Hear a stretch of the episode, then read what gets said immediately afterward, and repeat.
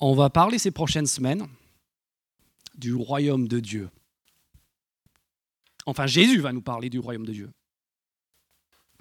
Et je sais que quand je prononce ces mots, le royaume de Dieu, de suite, j'ai perdu l'ensemble de l'assistance. Vous savez pourquoi? Parce que quand on parle du royaume de Dieu, ça évoque soit des fanatiques religieux qui entendent faire, euh, faire, faire venir le règne de Dieu par la force sur la terre, et ça, ça nous fait tous peur, soit ça évoque une sorte de vœu pieux, euh, une sorte de jargon que des chrétiens déploient, mais en fait, qui dans le fond, euh, c'est juste, sont juste de belles pensées, euh, des choses qu'on aimerait bien peut-être faire un jour, mais qui dans les faits ne vont rien changer à notre quotidien. Ou bien ça parle, le royaume de Dieu, bah, c'est après, c'est le ciel, c'est l'au-delà. Et donc, encore une fois, ça n'a rien à voir avec nos existences et nos vies à nous. Jésus est là à travers ce sermon sur la montagne pour tuer dans l'œuf de telles pensées. Parce que quand Jésus développe ce sermon sur la montagne qui occupe Matthieu 5, 6 et 7, les trois chapitres qu'on va voir ces prochaines semaines, il, euh, ce qui précède ce long discours, c'est le chapitre 4 et le moment où Jésus prend la parole en public pour la première fois. Vous avez ça au verset 17 du chapitre 4, où il annonce le royaume des cieux. Il répète encore cette annonce de la bonne nouvelle du royaume au verset 23 du chapitre 4. Et ensuite, il commence à nous parler, pas de l'au-delà, pas de la théocratie, pas d'un vœu pieux, mais il commence à nous parler de choses ultra concrètes, ultra précises. Il commence à, nous parler de nos relations, de notre quotidien.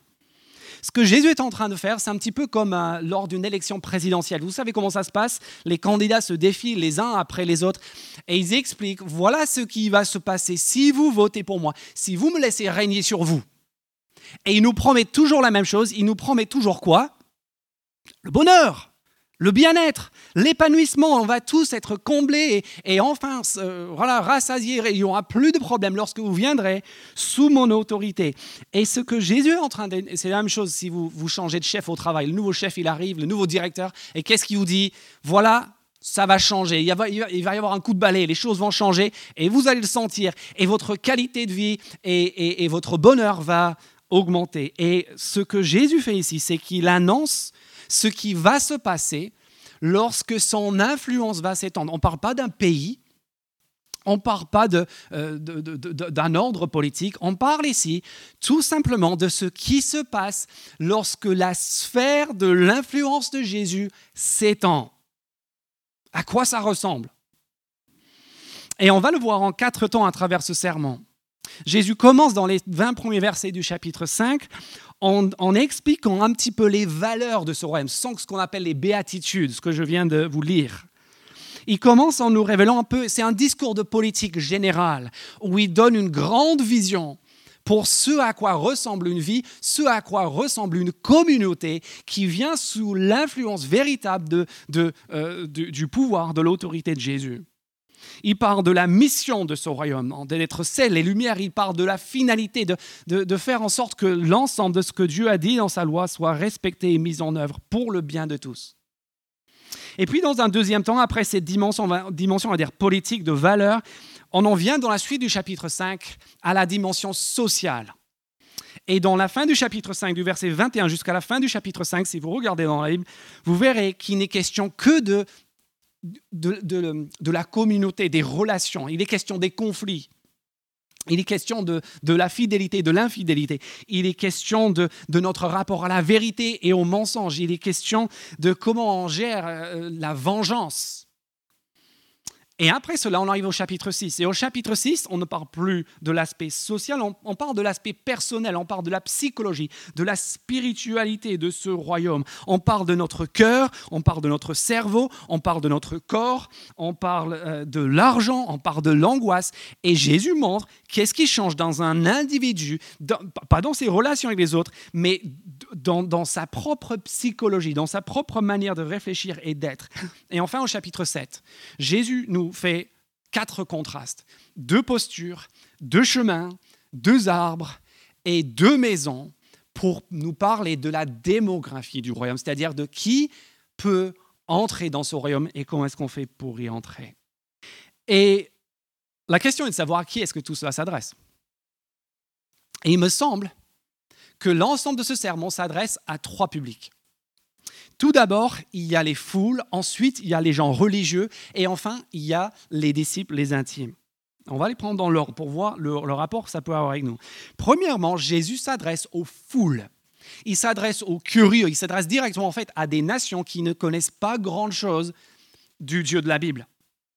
Et c'est peut-être votre cas ce matin. Vous êtes là sans connaître grand-chose au Dieu de la Bible et à la foi chrétienne. Si c'est le cas, Jésus, sachez-le, il va nous donner un discours qui est le fondement de l'éthique de nos plus grands héros. De nos plus grands héros politiques et sociaux du XXe siècle. Ce serment sur la montagne a un, incroyable pouvoir d'attraction. C'est ici l'inspiration de Martin Luther King. C'est ici l'inspiration de Gandhi. C'est ici l'inspiration de Nelson Mandela, tous ces héros qui sont quasiment des saints, qui ont changé le cours du XXe siècle, cités et faisaient allusion abondamment à ces enseignements de Jésus, qui sont les enseignements fondateurs de son peuple. Et c'est pas juste qu'on a ici l'éthique de nos héros qui, qui nous interroge et qui nous attire, c'est qu'en plus de cela, on a ici le fondement des valeurs qui nous sont les plus chères. Si vous êtes ici ce matin et vous êtes attaché à la non-violence, si vous êtes attaché à l'inclusion, si, vous, si, si, si la diversité et la bienveillance vous tiennent à cœur, sachez une chose, c'est que si ces valeurs-là sont pour vous une évidence, c'est à cause d'un homme et d'un discours, et c'est celui que nous allons regarder ces prochaines semaines. Et si les valeurs que je viens de vous citer vous paraissent totalement... C'est, à cause de l'influence. On, intitule cette série Le serment qui a changé le monde, parce que littéralement, c'est le serment, ce sont les enseignements, les valeurs qui ont fondé notre civilisation occidentale. Et au moment où cette civilisation est en train d'être mise en péril et de s'effondrer, il y a une flopée de livres, en fait, par des historiens chrétiens et non chrétiens, qui nous ramènent à nos racines et qui nous disent qu'en fait, on a oublié d'où on vient et ce sur quoi toutes ces valeurs sont fondées. Euh, pour, vous, donner l'idée de la révolution que ce serment a, a, a provoqué, euh, je vous donne un exemple. Je parle avec ma fille cette semaine, elle lit de la mythologie grecque, euh, version enfant, je, vous rassure, c'est pas dans, pas dans le grec original. Et, euh, et, et, je lui dis, qu'est-ce que tu en retiens? Les histoires des dieux, de, des uns et, des, vous, connaissez un peu ces histoires? Je pense qu'elle a très bien résumé. Elle a dit, bah, le, le problème des dieux, c'est qu'ils ne respectent pas leurs propres règles. Et ça, c'est une, version très poli, polissée de le dire. C'est Dieu, ceux que l'on adorait, ceux que l'on prenait pour modèle et comme inspiration dans l'Antiquité. Les mecs, c'était des tueurs. C'était des violeurs, ils descendaient sur terre pour violer je ne sais pas quelle femme afin de se reproduire et, ils venaient faire la guerre, ils venaient mentir, ils, venaient tromper. C'est une horreur. Et, ça, ce sont les, légendes, ceux qui, qui font figure d'autorité et d'inspiration dans ces cultures. Et puis c'était pareil en politique. Je pourrais vous donner l'exemple euh, du roi Darius, euh, le, grand roi perse, de, des tortures incroyables qu'il a infligées à, ses ennemis. Mais, euh, je ne vous les mentionne même pas parce que c'est trop horrible. Je pense qu'il y en a qui sait ce que c'est, parce qu'il vient de cette culture-là. Mais, je pourrais vous parler d'Alexandre le Grand, je pourrais vous parler de Jules César. Allez, la Gaule, ça nous parle, n'est-ce pas? Jules César, quand il rentre de la Gaule, c'est comment est-ce qu'il se vante? Comment est-ce qu'il se dit admirez-moi? Comment est-ce qu'il se fait promouvoir Dieu après sa mort? C'est en rentrant de la Gaule et en disant il y a un million de Gaulois que j'ai tués, et puis il y a un million de Gaulois que j'ai réduits à l'esclavage. Et, et ça, c'est un homme. Ça, c'est le modèle. Ça, c'est la norme. Platon, grand sage de l'Antiquité, vous lisez un peu Platon? Vous, avez l'apologie de, de l'infanticide, très ouvertement. Les filles, il faut s'en débarrasser. Les faibles, il faut s'en débarrasser. Et vous savez, en fait, dans les fouilles archéologiques à, Rome, on trouve en fait des caniveaux, des, les, canalisations pour les eaux usées qui sont bouchées par les ossements des petits bébés que, que dont on se débarrassait parce que c'était comme ça qu'on faisait. Parce que ça, ça vous choque, vous avez tous l'air... Euh, oui, bien sûr, mais ça vous choque parce que vous êtes sous l'influence de ce serment. Parce que ce qui est évident pour vous à cause de notre héritage judéo-chrétien n'était pas du tout évident pour les gens dans le contexte où Jésus a donné ce serment. Pour, pour eux, c'était évident. Il y avait dans la nature et dans la vie des forts et ils étaient amenés, ils étaient appelés même. C'était leur devoir, c'était leur destin de dominer sur tous les autres. Donc si tu étais un homme, et si tu étais un citoyen romain, et si tu étais riche, eh bien le monde t'appartenait, et tu violais ce que tu voulais, tu volais ce que tu voulais, tu prenais possession de tout ce que tu voulais. Et c'était ça la norme. Et c'est pour ça que quand Jésus, quand Jésus annonce ce serment avec toutes ces valeurs, qui nous sont chères, qui sont devenues, c'est une révolution une révolution absolue sans laquelle on ne peut comprendre le monde dans lequel on vit. Vous savez que Nietzsche, qui était un peu l'éminence grise des nazis, il regrettait, il disait le problème avec notre monde, c'est qu'il a été affaibli et ramolli par les valeurs chrétiennes. Ce qu'il nous faudrait, c'est un retour. Et, ça donne les Troisième Reich. Les puissants qui oppriment, qui détruisent, qui écrasent les faibles. Donc, si vous êtes là ce matin en tant que curieux, dites-vous bien que les valeurs qui vous sont les plus chères ne sont pas des valeurs des Lumières, sont les valeurs de Jésus, sont les valeurs de ce serment. Et vous avez ici une invitation à venir découvrir le monde et l'ordre et la communauté que nous voulons au fond de nous, que nous sentons comme étant juste au fond de nous, mais qu'on est incapable de construire et de bâtir par nos propres forces. Deuxième groupe, à qui ce serment s'adresse, non seulement c'est une serment qui invite les curieux, c'est un serment aussi qui débusque la religion et le religieux. Ça, je parle ici de ceux que l'on appelait les pharisiens. Et en fait, tous ceux qui étaient religieux autour de Jésus, c'était des gens en fait qui étaient comme nous tous. Parce qu'ici, vous pensez qu'il n'y a que des, gens qui pratiquent une religion, euh, un monothéisme, qui sont religieux, détrompez-vous, parce qu'en fait, on est tous profondément religieux. Et c'est pour cela que ce serment nous parle autant. Parce que c'est quoi être religieux? Être religieux, c'est très simple, c'est établir certaines règles, certaines normes,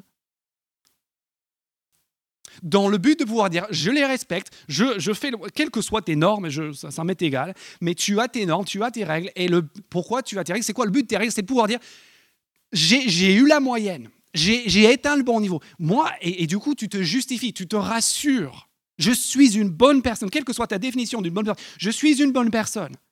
Et deuxièmement, ce que tu fais ensuite, ce que je fais, nous faisons tous ensuite, c'est que nous prenons ces règles et cette justification qu'on s'est procurée par nos œuvres, par notre performance, et ensuite on juge les autres. On regarde autour de nous et on dit lui et lui et elle, ça va pas du tout. Et on s'élève au-dessus de tous les autres. Peut-être que vous ne vous sentez pas concerné. Regardez juste un instant comment fonctionne le discours public dans notre société. Allez sur les réseaux sociaux. Ou même allez, allez dans vos lieux de travail. Comment est-ce que ça se passe quand on se retrouve face à quelqu'un qui ne croit pas exactement comme nous? Qui n'a pas les mêmes valeurs que nous? Vous savez ce qui se passe? On les juge. On les traite d'infidèles on les voue au banc, on les, et ça c'est l'ironie, on les excommunie. On pensait que l'excommunication, c'était l'Église médiévale. En fait, on est en train de ressusciter. L'excommunication, c'est dire, je te le parlerai plus, je veux plus voir ton visage, plus voir ta face. Tu n'as plus droit d'être, de faire partie de cette communauté tellement tu es allé trop loin. Tu es en dehors des cases. Et du coup, on les excommunie. On, appelle ça un, un cancel. Et on fait cela sans la moindre lueur de grâce ni de pardon. Quand tu es cancellé, tu, es, tu ne reviendras plus. Tu es infréquentable. Et on fait cela bien des fois. On le fait, figurez-vous, on le fait au nom de quoi? On, on, le fait au nom de l'inclusion et de la bienveillance et de la tolérance et toutes ces valeurs qui viennent du serment sur la montagne. Et on prend ces valeurs, on, les sort de la religion, on fait de l'anti-religion, et puis on devient encore plus religieux que ceux que Jésus dénonçait dans ce même serment et qui, font toutes ces choses, qui vouent les autres, qui, qui se rassurent par rapport à leur propre système et qui jugent et excluent tous les autres. Troisième groupe auquel ce sermon s'adresse. Il y a les curieux qui sont invités, il y a les religieux qui sont débusqués. Et par rapport à la religion, je ne suis pas en train de dire que ceux qui, qui, euh, qui, croient à ces valeurs seraient, euh, seraient pires que ceux qui croient à la, à la religion traditionnelle. Je pars du principe qu'on est tous religieux absolument tous. On a tous nos standards pour nous rassurer. On a tous tendance à vouloir juger et nous élever par rapport aux autres. Et troisièmement, ce serment est là, et là je veux parler ici aux membres, ce serment est là pour inspirer la communauté. Pour inspirer, pour donner une vision lumineuse, belle, attirante de ce qui se passe lorsque le pouvoir de Jésus s'étend véritablement, lorsqu'on cesse d'être des gens qui adhèrent ou qui signent une confession de foi, quand on commence à être des gens qui vivent au jour le jour dans leur foyer, dans leur lieu de travail, dans leur, euh, dans leur cours, dans leur voisinage, comme des gens qui, qui incarnent véritablement ce que Jésus enseigne le royaume et le pouvoir de Jésus. C'est là qu'on devient sel et lumière, qu'on devient différent et en même temps désirable.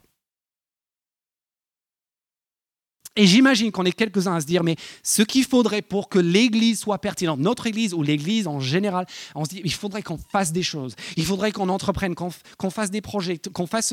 Et c'est certainement bien de temps en temps de faire des choses et d'entreprendre des projets. Mais ce que Jésus nous enseigne ici, c'est que la chose qui va radicalement changer et impacter tout notre entourage, c'est le fait juste de vivre ça. C'est pas de faire des choses, c'est d'être. Et le défi que j'ai envie de nous montrer et la vision de Jésus que Jésus veut nous donner. C'est pas activez-vous, c'est pas entreprenez les choses, c'est soyez. Soyez quelque chose, vivez selon ces valeurs et voyez, et voyez si ça ne change pas votre vie et si ça ne change pas votre entourage. Venons-en maintenant à ces béatitudes. C'est par là que Jésus commence. Vous avez le texte que je viens de lire, chapitre 5, et à partir du verset 3, vous avez huit béatitudes. Et ici, Jésus, d'office, il est en train de nous montrer les valeurs du royaume. Et si vous avez déjà lu ce serment, vous savez que ça se présente un petit peu comme une loi, comme la loi qui a été donnée lors de l'Exode dans l'Ancien Testament sur le mont Sinaï. Mais vous remarquerez, la première chose qui nous frappe lorsqu'on lit cette nouvelle loi, la loi de Jésus, c'est que cela ne commence pas en disant alors voilà ce que tu dois faire. Un fait ci, deux fait ça, trois fait l'autre. Et si tu ne le fais pas, attention, tu vas prendre cher. C'est une loi, c'est un espace où le pouvoir de Jésus s'exerce pour le bien et pour l'épanouissement. Mais comment est-ce qu'il commence? Comment est-ce que chaque béatitude commence? Heureux. Heureux. La première chose que Jésus veut que l'on retienne ici, c'est que si, nous acceptons pas juste intellectuellement, mais réellement, l'influence de son règne et de son pouvoir. Ce qu'il y a au bout du compte, en fait, c'est le bonheur. C'est pas la contrainte, c'est pas la c'est le bonheur, c'est l'épanouissement, c'est être enfin bien et enfin comblé. La deuxième chose que j'aimerais que nous voyions ensemble, à propos de ces valeurs qui sont le critère d'entrée dans le royaume et qui sont aussi les marques de fabrique de ceux qui habitent dans ce royaume. Les critères d'entrée et les marques de fabrique de ceux qui vivent dans ce royaume, dans la sphère de l'influence de Jésus. Regardez juste la deuxième partie de la première et de la huitième béatitude, les deux extrémités. Verset 3, Heureux ceux qui reconnaissent leur pauvreté spirituelle, car le royaume des cieux leur appartient. Et puis verset 12, 11, euh, euh, pardon, heureux, 10, pardon, excusez-moi, 10. Heureux ceux qui sont persécutés pour la justice, car le royaume des cieux leur appartient. Je dois vous confesser que je pense que jusqu'à il, y a quelques semaines ou quelques mois, je ne comprenais pas grand-chose à ces béatitudes. Je ne sais pas si je suis, je suis le seul, mais moi j'ai toujours cru bah, les béatitudes étaient tellement loin de ce que moi je pouvais considérer comme étant le bonheur. Pleurer? Non. Pauvre? Non. Etc. Persécuté Non. Et donc j'ai toujours cru que c'était une sorte de discours quasi ésotérique en fait, qui disait en gros, euh, bah, en gros c'était la, c'était la, la chance d'être dans la galère. Et que quelque part dans, le, dans le, l'économie euh, cosmique, qu'il y avait une sorte de, de je sais pas, de, d'avantage ou de bienfait pour, pour ceux qui en bavaient. Et puis je voyais en fait euh, ces huit béatitudes comme, comme décrivant huit personnes différentes, ou peut-être huit phases de vie euh, différentes. Et donc peut-être qu'un jour, je pouvais être pauvre, et, un jour, je, je, serai dans le deuil, et, un jour, je, je euh, voilà, j'aurai faim ou j'aurai soif. Mais je ne comprenais pas ce que Jésus... Je n'avais pas observé la deuxième partie de la première et de la huitième béatitude, parce que Jésus est en train, il n'est pas juste en train de dire huit différents types de personnes. Il n'est pas en train de décrire des phases de vie par lesquelles on passe. Il est en train de décrire ceux à qui le royaume appartient. On ne parle pas de huit personnes différentes, on parle de huit facettes de la même personne. Un petit peu comme les fruits de l'esprit, les neuf fruits de l'esprit en Galates chapitre 5. Ce ne sont pas des choses que, que le chrétien, il a peut-être un ou deux, ou, ou, ponctuellement, bon là, pendant cette période-là, j'ai eu cette attitude, et après, il est en train de dire, si vous venez sous la sphère d'influence de Jésus, vous savez ce qui va se passer. Ces huit traits de caractère vont se manifester, vont se développer, et vont montrer aussi à quel point l'influence de Jésus est réelle et agissante sur vous. Et là-dessus, c'est ma dernière remarque d'introduction des béatitudes. Ce qui frappe et ce qui fait la difficulté de ces béatitudes, c'est que lorsqu'on voit les heureux ceux qui, on ne voit pas des gens comblés de bonheur, on voit des gens dans le malheur. Et c'est pour ça qu'on a tous une série de béatitudes personnelles qui disent, qui sont pas juste tangentielles, qui ne sont pas juste une variante sur les béatitudes de Jésus, mais qui sont l'opposé polaire. Prenez juste la première béatitude. Heureux ceux qui sont, qui reconnaissent leur pauvreté spirituelle. Non. Heureux, qu'est-ce qu'on dit? Ceux qui sont riches matériellement. Mais évidemment, qui aspire à la pauvreté, qui non, riche matériellement, pas pauvre spirituellement. Tu prends les heureux ceux qui pleurent. N'importe quoi. Tu, vas regarder toutes les pubs euh, sur TF1 pendant trois heures. Il n'y a presque pas de match de rugby. Je, m'arrête là. Euh, et euh, il n'y a, aucune pub qui commence en disant prends ça, achète ça. Ça va te déchirer. Tu vas pleurer toutes les larmes de ton corps, tu vas en baver. Ça va être le deuil et la misère et la... Non, parce que... Et du coup, je, je, je vais m'aventurer et je vais vous soumettre que ce que le monde propose et que ce que Jésus propose, c'est exactement le même objectif, c'est le bonheur. Mais que les chemins pour y parvenir sont pas juste un peu différentes, sont diamétralement opposées, sont antinomiques. On est aux antipodes des deux, deux, systèmes de valeurs. Et donc, je, je vais m'aventurer et je vais vous soumettre que quelqu'un est en train de mentir. Quelqu'un ment. Les deux ne peuvent pas être vrais en même temps. Et la question que je nous soumets, c'est qui ment? Le canular, c'est où? Est-ce qu'on s'est fait avoir? Ou est-ce qu'on est en train de rentrer vers, dans le vrai, la, vraie le vrai chemin du bonheur? Et j'aimerais juste vous inviter, si vous avez un doute là-dessus, si ces valeurs de Jésus vous paraissent complètement incroyables, j'aimerais juste vous demander, regardez l'histoire. Où est-ce qu'on voit de l'épanouissement? Où est-ce qu'on voit du bonheur? Est-ce que c'est lorsque les valeurs du monde sont appliquées? Est-ce que c'est là où les valeurs de Jésus sont appliquées et vécues? Que ce soit dans l'histoire, que ce soit dans notre présent, dans notre monde, ou dans votre vie tout simplement. Quel est le vrai chemin du bonheur? Qu'est-ce qu'on veut? Qu'est-ce qu'on désire? Première béatitude. Allons-y verset 3. Heureux ceux qui reconnaissent leur pauvreté spirituelle, car le royaume des cieux leur appartient. Remarque, commentaire, feuille de réclamation Allez, deuxième. Non. Oui, super. Tu vas me dire, ah, c'est une bonne nouvelle. Regarde, le, enfin un ordre anti-élitiste. Vous avez vu ça? Heureux qui? Pas les riches, pas ceux qui ont, fait Central et Supélec et, ceux qui dirigent les, grands groupes industriels. Non, heureux les pauvres. C'est euh, c'est anti-discrimination. Parce que l'unique condition d'entrée, et ça je vous, le, je l'affirme, je vous le certifie ce matin, si vous êtes là en vous demandant c'est quoi ce délire de la foi chrétienne, je vais vous dire, il y a une seule condition d'entrée. C'est quoi la condition d'entrée? La condition d'entrée, c'est de savoir que tu as besoin d'entrée. C'est aussi simple, c'est... D'accord?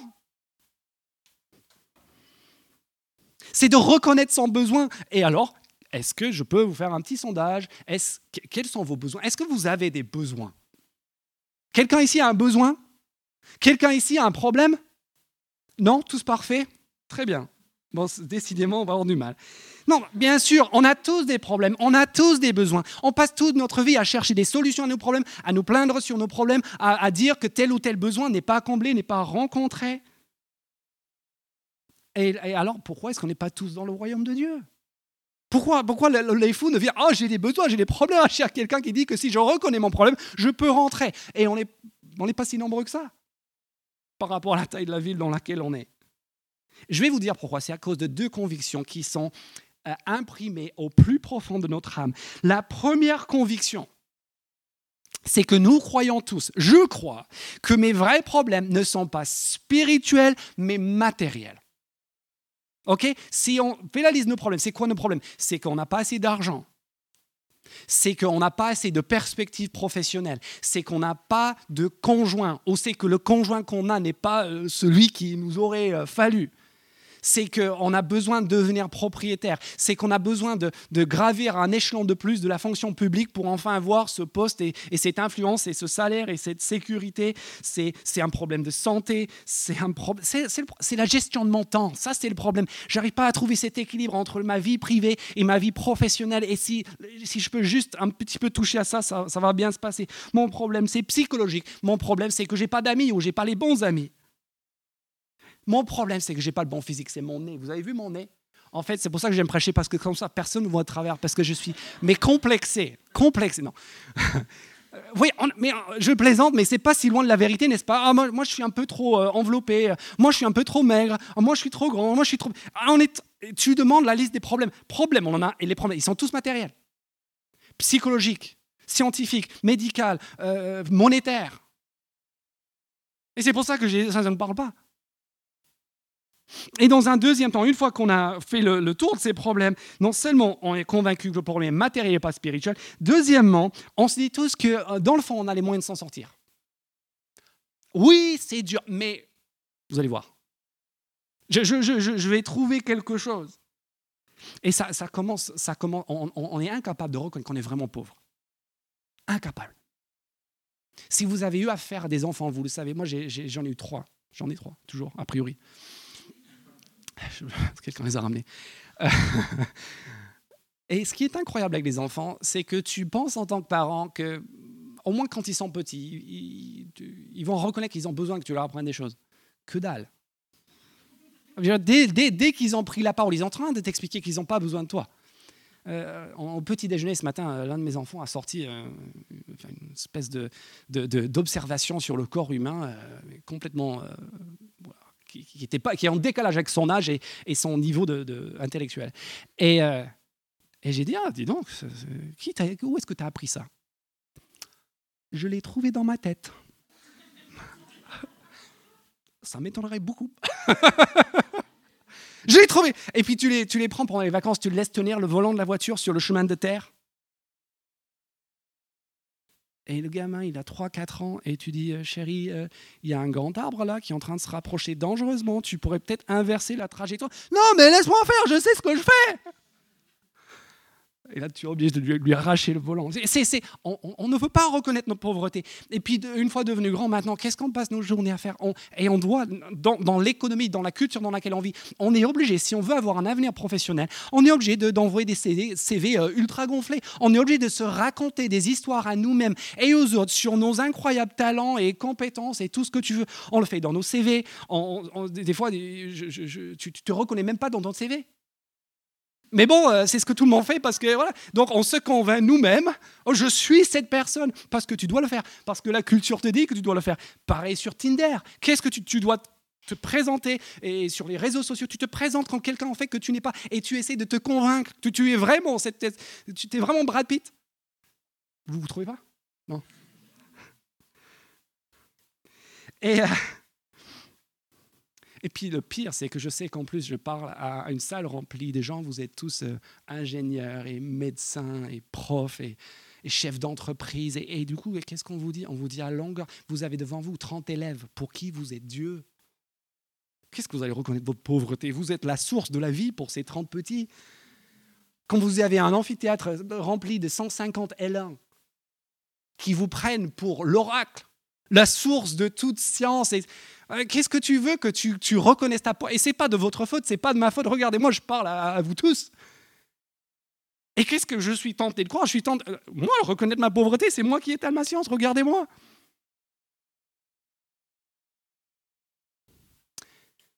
On a un gros problème. Et ça se voit même. Il y a quand même quelques moments de lumière où on, se, on, se, descend de 3-4 crans et on commence à reconnaître nos limites on a une posture d'humilité. On fait une confession.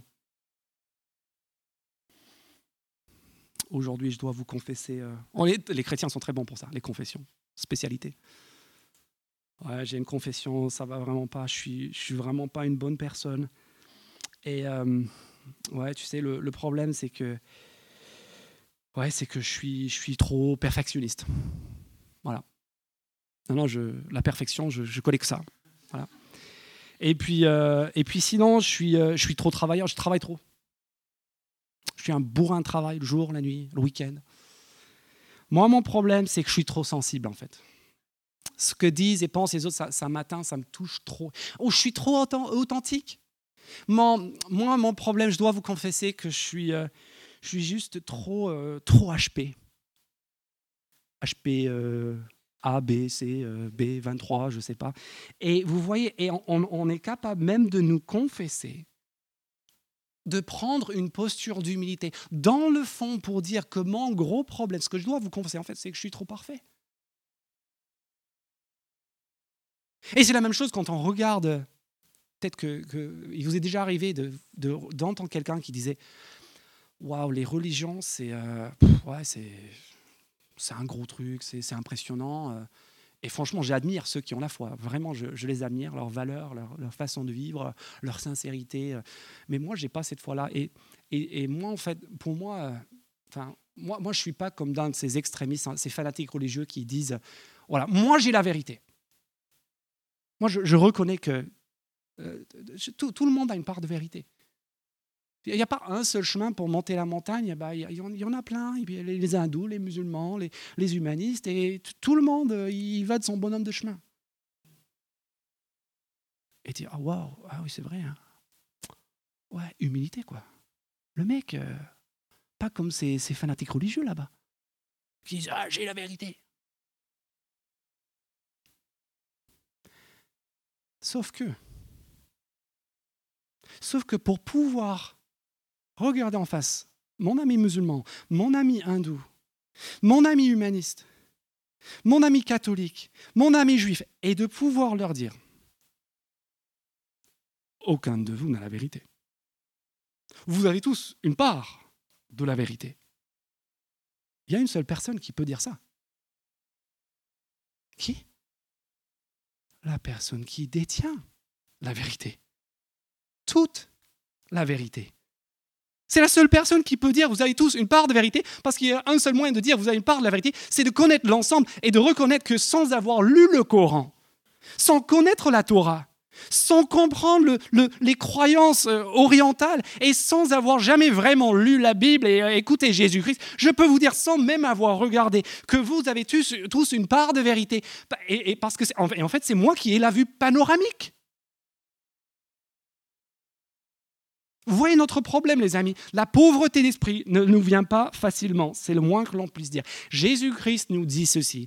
Il nous dit que le premier critère pour entrer dans son royaume, la première chose qui se passe quand vous, avez quelqu'un qui, qui, qui rentre sous l'influence, sous le pouvoir de Jésus, c'est que cette personne commence à écouter des sons de cloche inverses. Premièrement, cette personne commence à se dire, mais attends, est-ce que mon problème est matériel? Est-ce qu'il n'y aurait pas plus? La personne qui rentre en dit, en fait, mon problème n'est pas matériel, mon problème est spirituel.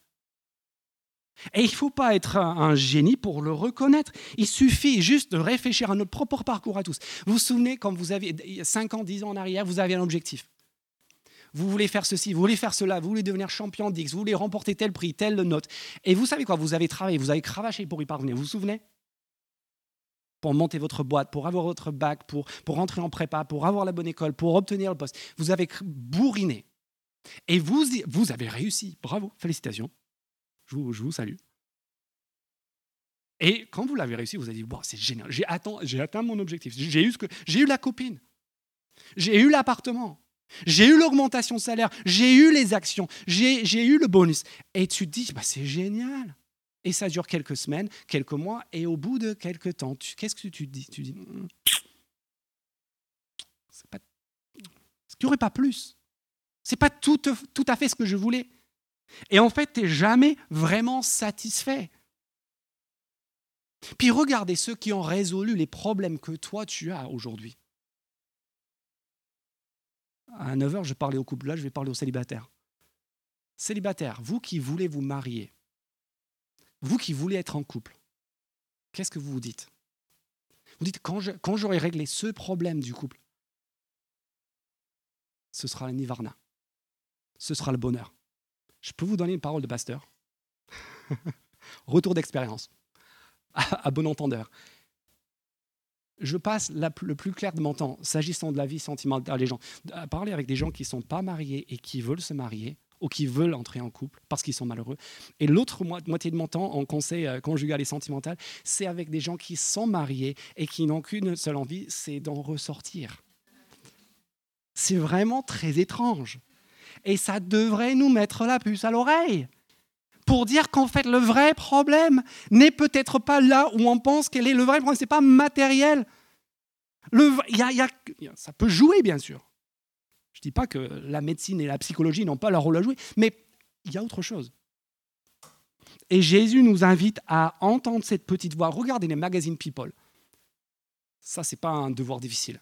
Regardez-les, vous, vous, allez vous régaler pendant cinq minutes. Et vous allez regarder des gens qui qui ont tout ce que vous vouliez. Ils ont de l'argent, peuvent même pas le compter tellement ils ont. Ils ont une vie de couple, de rêve. Ils ont des villas, ils ont des voitures, ils ont de la réputation, ils ont de la reconnaissance. Et, et, c'est quoi leur vie? Dans les magazines People, c'est pour ça qu'il y a une presse People? Si c'était juste pour dire qu'ils en jettent et c'est génial, euh, personne n'achèterait.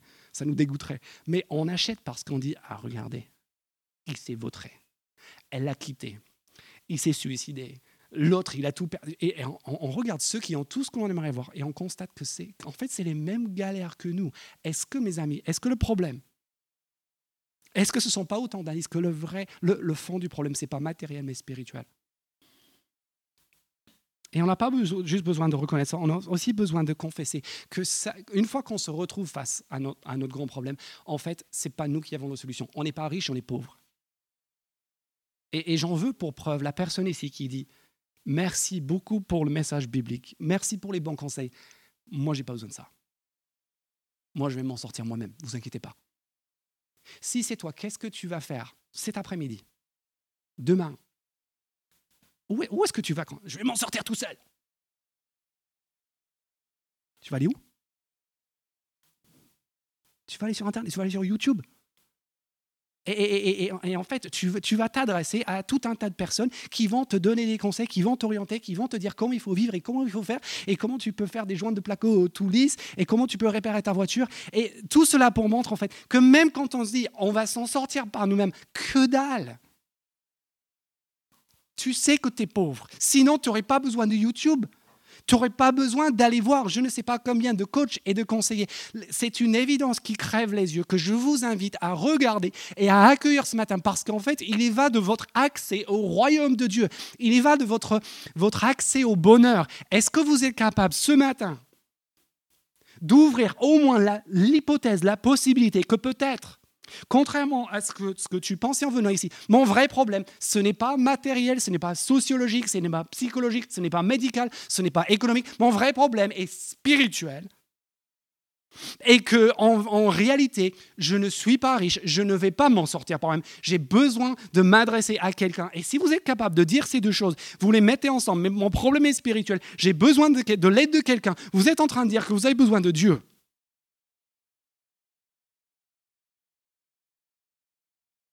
Et je veux juste vous inviter à entendre ça, parce que Jésus dit, c'est pas moi qui le dis, Jésus dit que le bonheur commence par là. C'est dur. Bien sûr que c'est dur. Mais le bonheur, il commence par là. Et je ne jette la pierre à personne. S'il vous plaît, ne pensez pas que je suis en train de vous sermonner, parce que je suis le premier et le plus grand des pécheurs en la matière. Moi, je suis convaincu que j'ai la solution. Des fois, je suis même convaincu que je suis la solution pour ma propre vie, pour mes proches, pour, pourquoi pas pour la terre entière, parce que je suis habité par cet orgueil monstre. Et vous savez ce qui me prouve cela? Ce qui me prouve cela, entre mille autres indices que vous pourrez peut-être aussi m'aider à voir, et je vous en remercierai lors de mon groupe PEPS, dans le fond, la, preuve la plus accablante de l'absence totale de pauvreté d'esprit chez moi, c'est ma vie de prière. Vous savez pourquoi? Parce que si tes problèmes sont matériels, ah, pourquoi tu vas prier? Parce que la solution, ce n'est pas Dieu. Et si toi, tu es riche et compétent et apte et capable, pourquoi tu vas t'adresser à quelqu'un d'autre? Vous voulez savoir si vous êtes vraiment pauvre d'esprit Il suffit de regarder notre vie de prière. Pas juste est-ce qu'on prie pour le repas, est-ce qu'on prie, mais est-ce que notre vie, si on était convaincu de ça, notre vie, notre journée serait ponctuée de manière répétée, de manière prolongée, de manière spontanée par la nécessité vitale de nous en remettre à Dieu, de demander son aide et son secours? Ceux qui sont pauvres d'esprit passent leur vie, une bonne partie de leur vie, à genoux, à supplier celui dont ils dépendent pour tout. Ceux qui sont riches et ceux qui pensent que, leur, qui sont la solution à leurs problèmes et, et, que de toute façon leurs problèmes ne sont pas spirituels mais matériels n'ont aucune place, aucune priorité, aucune appétence, aucun désir pour la prière. Ni pour Dieu, ni pour sa parole, ni pour son peuple. Terminons dans les pleurs. Verset 4. Deuxième béatitude. Heureux ceux qui pleurent, car ils seront consolés. En fait, le mot grec qui est déployé ici, ce n'est pas le mot pleurer. C'est un mot qu'on n'a pas en français, c'est un mot qui signifie mener le deuil. C'est être défait, démonté, déchiré, chagriné. Et ce qui me surprend à titre individuel dans ce monde, c'est qu'on ne passe pas plus de temps à pleurer, à mener le deuil. Qu'est-ce que ça vous fait à vous de regarder l'état de notre planète et les causes de l'état de notre planète? Qu'est-ce que ça vous fait à vous de constater la disparition totale de la vérité claire et simple sur laquelle notre société reposait autrefois? Qu'est-ce que ça vous fait de voir des gens autour de vous au quotidien à qui on vole leur vie réelle et leur temps avec des banalités sur un écran Qu'est-ce que ça vous fait de constater ce que des médecins appellent l'épidémie d'obésité et de diabète? Qu'est-ce que ça vous fait de regarder la cupidité et l'égoïsme dont on ne se cache plus, qui sont même des vertus, qui sont même le gage de notre réussite et de notre pertinence? Qu'est-ce que ça vous fait de regarder le trafic et l'objectification des corps humains?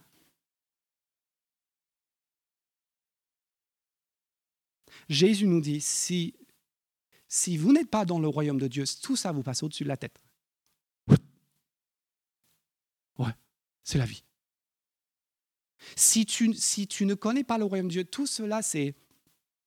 Tu fais l'autruche. Rien à voir. Ou bien tu fais la grenouille. Connaissez la grenouille? La grenouille dans la casserole d'eau chaude? Et ça, la température monte et monte et monte et monte, et la grenouille ne saute jamais. Parce qu'elle ne s'aperçoit pas des changements graduels qui sont en train de, de se dérouler et qui mettent en fait en péril sa vie, sa propre vie. Et Jésus est en train de nous dire ici, si à un moment donné, tu ne prends pas la conscience de, de, l'étendue des, dégâts, du danger moral, spirituel dans lequel tu, tu, ne sauteras jamais, tu te laisseras faire, tu seras emporté par le courant. Et ce n'est que lorsque vous avez un point de repère extérieur, un thermostat extérieur qui vous informe que ce n'est pas normal, que ce n'est pas que tu es capable en fait de voir cela et d'en être atteint, d'être accablé.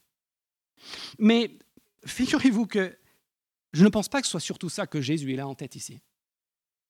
Ce que je pense que Jésus a en tête ici, ce n'est pas tellement le fait de regarder tous les problèmes qu'il y a autour de nous et d'en être attristé. Ça, ce n'est pas très difficile. Le premier à venue, venu, il peut vous dire, il vous donner la liste de tout ce qui ne va pas, de tout ce que les autres lui ont fait, de, tous les problèmes extérieurs. Mais vous savez ce qui fait la différence entre un râleur de base. Et quelqu'un qui est sous l'influence de la, la, dans la sphère d'influence de Jésus, c'est quelqu'un qui ne pleure pas juste à, par rapport à ce qui est en dehors de lui, mais qui pleure par rapport à ce qui est en lui. Comprenez cette distinction? Il pleure par rapport à ce qui est en lui. Il y a beaucoup de gens qui pleurent pour beaucoup de choses et peu de gens qui déplorent on peut être attristé par les conséquences de notre péché. On peut être attristé par le fait que ça nous a humiliés, que ça nous a exposés, que ça nous a mis en mille et une difficultés. Mais ce n'est pas de cela que Jésus parle ici. Jésus parle ici de quelque chose de très rare, quelque chose qui n'est possible que lorsqu'on est vraiment sous son influence. Et c'est le fait d'être affecté et défait, dégoûté intérieurement, pas par les autres, ou ce que les autres m'ont fait. Ils m'ont peut-être fait des choses, mais d'être dégoûté et déplorer mon état intérieur, l'état de mon cœur. Et ça, c'est euh, un, marqueur euh, particulier de ceux qui appartiennent à ce royaume. Et si ça vous paraît un peu abstrait, je vous mets juste un défi. Imaginez votre colloque, votre promo, votre couple. Si chaque acteur venez et participez avec la conviction intérieure profonde que le plus grand problème dans cette relation, dans ce groupe, était lui-même. Vous pouvez imaginer ça? Et là, vous avez 30 ou 50 personnes dans une promo qui ne sont pas tous en train de se tirer les uns sur les autres ou dans une église mais qui viennent tous en se disant, c'est pas juste que j'ai pas la solution, première béatitude, c'est qu'en plus, en fait, je suis le problème. Le problème, c'est moi, c'est mon cœur, c'est mon péché. Et si on, si on, le jugement disparaîtrait, l'accusation disparaîtrait, les conflits fondraient en l'espace d'une nuit. Et vous savez quoi, le vrai changement commencerait. Pourquoi? Parce qu'en fait, figurez-vous, on a tous envie de changer tout le monde autour de nous. J'aimerais changer tous les membres de ma famille, tous les membres de mon équipe, tous les, tous les habitants de ma ville et de mon pays. Il y a une seule personne qu'on ne veut pas changer, c'est nous. Or, il y a une seule personne sur laquelle Dieu vous a laissé le contrôle, l'exclusivité, la maîtrise absolue. Et vous savez qui c'est? C'est vous. Et le seul moyen de commencer à changer vous-même, c'est qu'à un moment il faut pleurer. Il faut, il faut être défait, il faut être dégoûté, pas, pas par ce que l'on m'a fait, mais par ce que je suis, par ce que j'ai été. Vous savez quelle est. C'est là qu'on fasse de la confession à la contrition. Vous comprenez qu'il y a une différence? La confession, c'est reconnaître, oui, c'était pas terrible, oui, ça a causé des problèmes. La contrition, c'est de dire, je n'en peux plus, ça me déchire, ça me range, ça me c'est horrible, je n'en peux plus. Et là, vous avez la différence entre la personne religieuse qui dit je suis un pécheur. Et je parie qu'ici, euh, tous les membres de cette église, je vous demande, est-ce que vous croyez que vous êtes pécheur Oui, vous levez la main, parce que vous êtes obligé de le croire. Parce que sinon, vous ne pouvez pas être chrétien, vous ne pouvez, pas être membre c'est un peu obligé. C'est comme moi, j'ai dit, ah bah, je suis blanc. Ou c'est dire, ah, je suis français, je suis. C'est juste un fait objectif. Mais ce dont Jésus parle ici, c'est pas de dire je suis pécheur dans l'abstrait, c'est de dire je suis pécheur de manière précise et ciblée c'est de pouvoir regarder dans ma vie, il y, a, il y a ça, il y a cette attitude, il y a cette posture, il y a cette façon de parler qui revient et qui revient et qui fait des dégâts dans tout autour de moi. Et Jésus dit, quand tu commences à rentrer dans le royaume de Dieu, ça c'est ce qui t'arrive. Là, tu es en train de passer de la religion, je suis un pécheur dans l'astrait, à la, au royaume à la puissance, à la sphère d'influence et de transformation de Jésus, parce que tu dis, le problème c'est moi et le problème c'est ce comportement, cette attitude, cette croyance-là. Et peut-être que quelqu'un ici est en train de dire, mais est-ce que ce n'est pas dangereux ça? Est-ce que ce n'est pas en fait ce que disent tellement de, euh, de, ceux qui sont sceptiques par rapport à la foi chrétienne? Ils disent, mais c'est de la haine de soi en fait. C'est ça la religion, c'est se détester. Si vous n'avez pas une vision du monde biblique, oui. Et c'est pour ça que quand on n'a pas une vision du monde biblique, on est obligé de fuir plutôt que de pleurer. Mais quand tu as une vision du monde biblique, vous savez quoi, il se passe un truc extraordinaire. Vous avez votre estime de soi qui monte au plafond et vous avez votre lucidité sur en même temps qui vous monte, qui monte au plafond. Vous savez pourquoi? Vous êtes les seuls au monde à pouvoir avoir cela parce que vous avez deux croyances. Vous avez d'une part la croyance que vous êtes faite, comme le dit le tout début de la Bible, à l'image de Dieu. Vous voulez quelque chose qui va faire du bien à votre, à votre estime de vous-même, à votre sentiment de valeur personnelle? Essayez ça. Vous êtes à l'image, vous portez en vous-même l'image, les caractéristiques du Dieu créateur. Mal. Mais en même temps, mais en même temps, quand vous commencez à pleurer, vous commencez à observer quelque chose de terrible. Et c'est comment l'image parfaite de ce Dieu merveilleux qui a été tordu, qui a été corrompu, qui a été déformé. Et quand vous voyez cela, qu'est-ce que vous pleurez? Pas à cause des conséquences, pas à cause de l'humiliation. Vous pleurez parce, parce que parce que c'est pas possible. Parce que vous savez que vous êtes fait pour remplir une vocation, pour porter une image, et vous voulez désormais tout faire pour que cette image soit restaurée. Et Jésus-Christ dit qu'il est venu pour justement effectuer cette restauration-là une incroyable estime de soi et en même temps une lucidité incroyable. Il n'y a que l'anthropologie biblique, je pense, qui permet ces deux choses en même temps. Non, ce n'est pas un danger psychologique que de déplorer son état. C'est essentiel pour avoir la vie. Parce que si tu n'as jamais déploré, tu ne vas jamais changer. Si tu n'as jamais été atteint et accablé, tu vas jamais détester. C'est comme le vélo de ma femme la semaine dernière. Elle m'a dit, chérie, regarde ça, c'est tombé. Et moi, qu'est-ce que j'ai dit? Euh, Ça va aller. Prends le bout, mets-le dans le panier, je m'en occuperai. J'ai pas le temps, j'ai pas envie. J'ai... Et, vous avez tous des problèmes dans vos appartements et, dans vos voitures, et des, des, petites choses qui ne vont pas. Et vous dites non, on va pas s'en occuper parce que c'est trop embêtant. Je vois les sourires. et Jésus dit en fait, c'est comme pour ta santé petit problème que tu ignores, que tu repousses à un moment donné, ça devient un grand problème. Qui finira peut-être d'ailleurs par te tuer, par te faire du mal. Et c'est exactement la même chose. Jésus-Christ dit, je ne suis pas venu pour ceux qui sont bien portants, mais pour les malades. Si vous êtes bien portant, si vous, si vous n'avez pas de pauvreté, si vous croyez que votre problème c'est matériel, si vous n'avez jamais pleuré pour votre péché, en fait, Jésus ne peut rien pour vous. Il ne peut rien pour moi. Ce n'est que lorsque nous reconnaissons notre pauvreté, que nous reconnaissons notre problème, qu'on commence à pouvoir avancer. Je vous laisse juste avec ça. Le psaume 36, verset 3. Ce verset m'a tué il y a déjà quelques années. Le, psaume 36 nous donne le portrait du méchant. Et donc, quand on commence à lire le, psaume 36, on a un immense a priori, n'est-ce pas? Moi, mon immense a priori, quand je commence à lire un psaume qui dit le méchant, c'est que ah, c'est surtout pas Jonathan Spencer. Parce qu'on sait tous que Jonathan Spencer n'est pas un méchant, c'est un gentil chrétien. Et en fait, le psaume 36, verset 3, tout le monde est en train de chercher, j'espère que je ne vais pas l'écorcher. le psaume 36, verset 3 dit. Alors vous êtes en train de déconcentrer.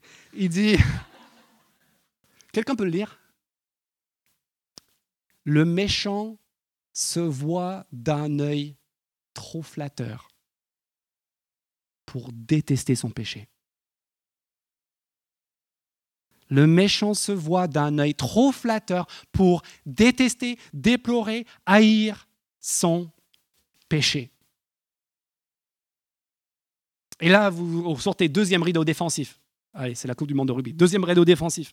Non seulement je suis pas méchant, mais en plus, moi, je me flatte pas. Ah, je suis pas l'un de ces gars arrogants qui se la pètent, qui se la racontent. C'est moi, je, moi, je, dis, oh non, je, je suis pas parfait. Non, je, euh, moi ça va, ça passe. Moi, je suis juste au-dessus de la moyenne. Pas de beaucoup, mais quand même, j'ai la moyenne. Je suis juste un peu au-dessus de la moyenne. Et là, je vais te dire, mon gars, chapitre 6, deuxième public du Serment sur la montagne, débusquer les religieux. Ce que tu viens de dire, c'est de la religion pure. C'est établir des normes, non pas pour te regarder face à Dieu, mais pour te rassurer. Ça va, ça passe, je suis au-dessus de la moyenne.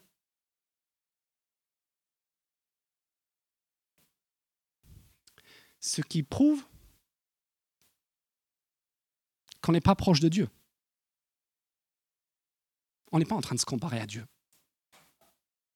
On est juste en train de se, rassurer et de se juger les uns les autres.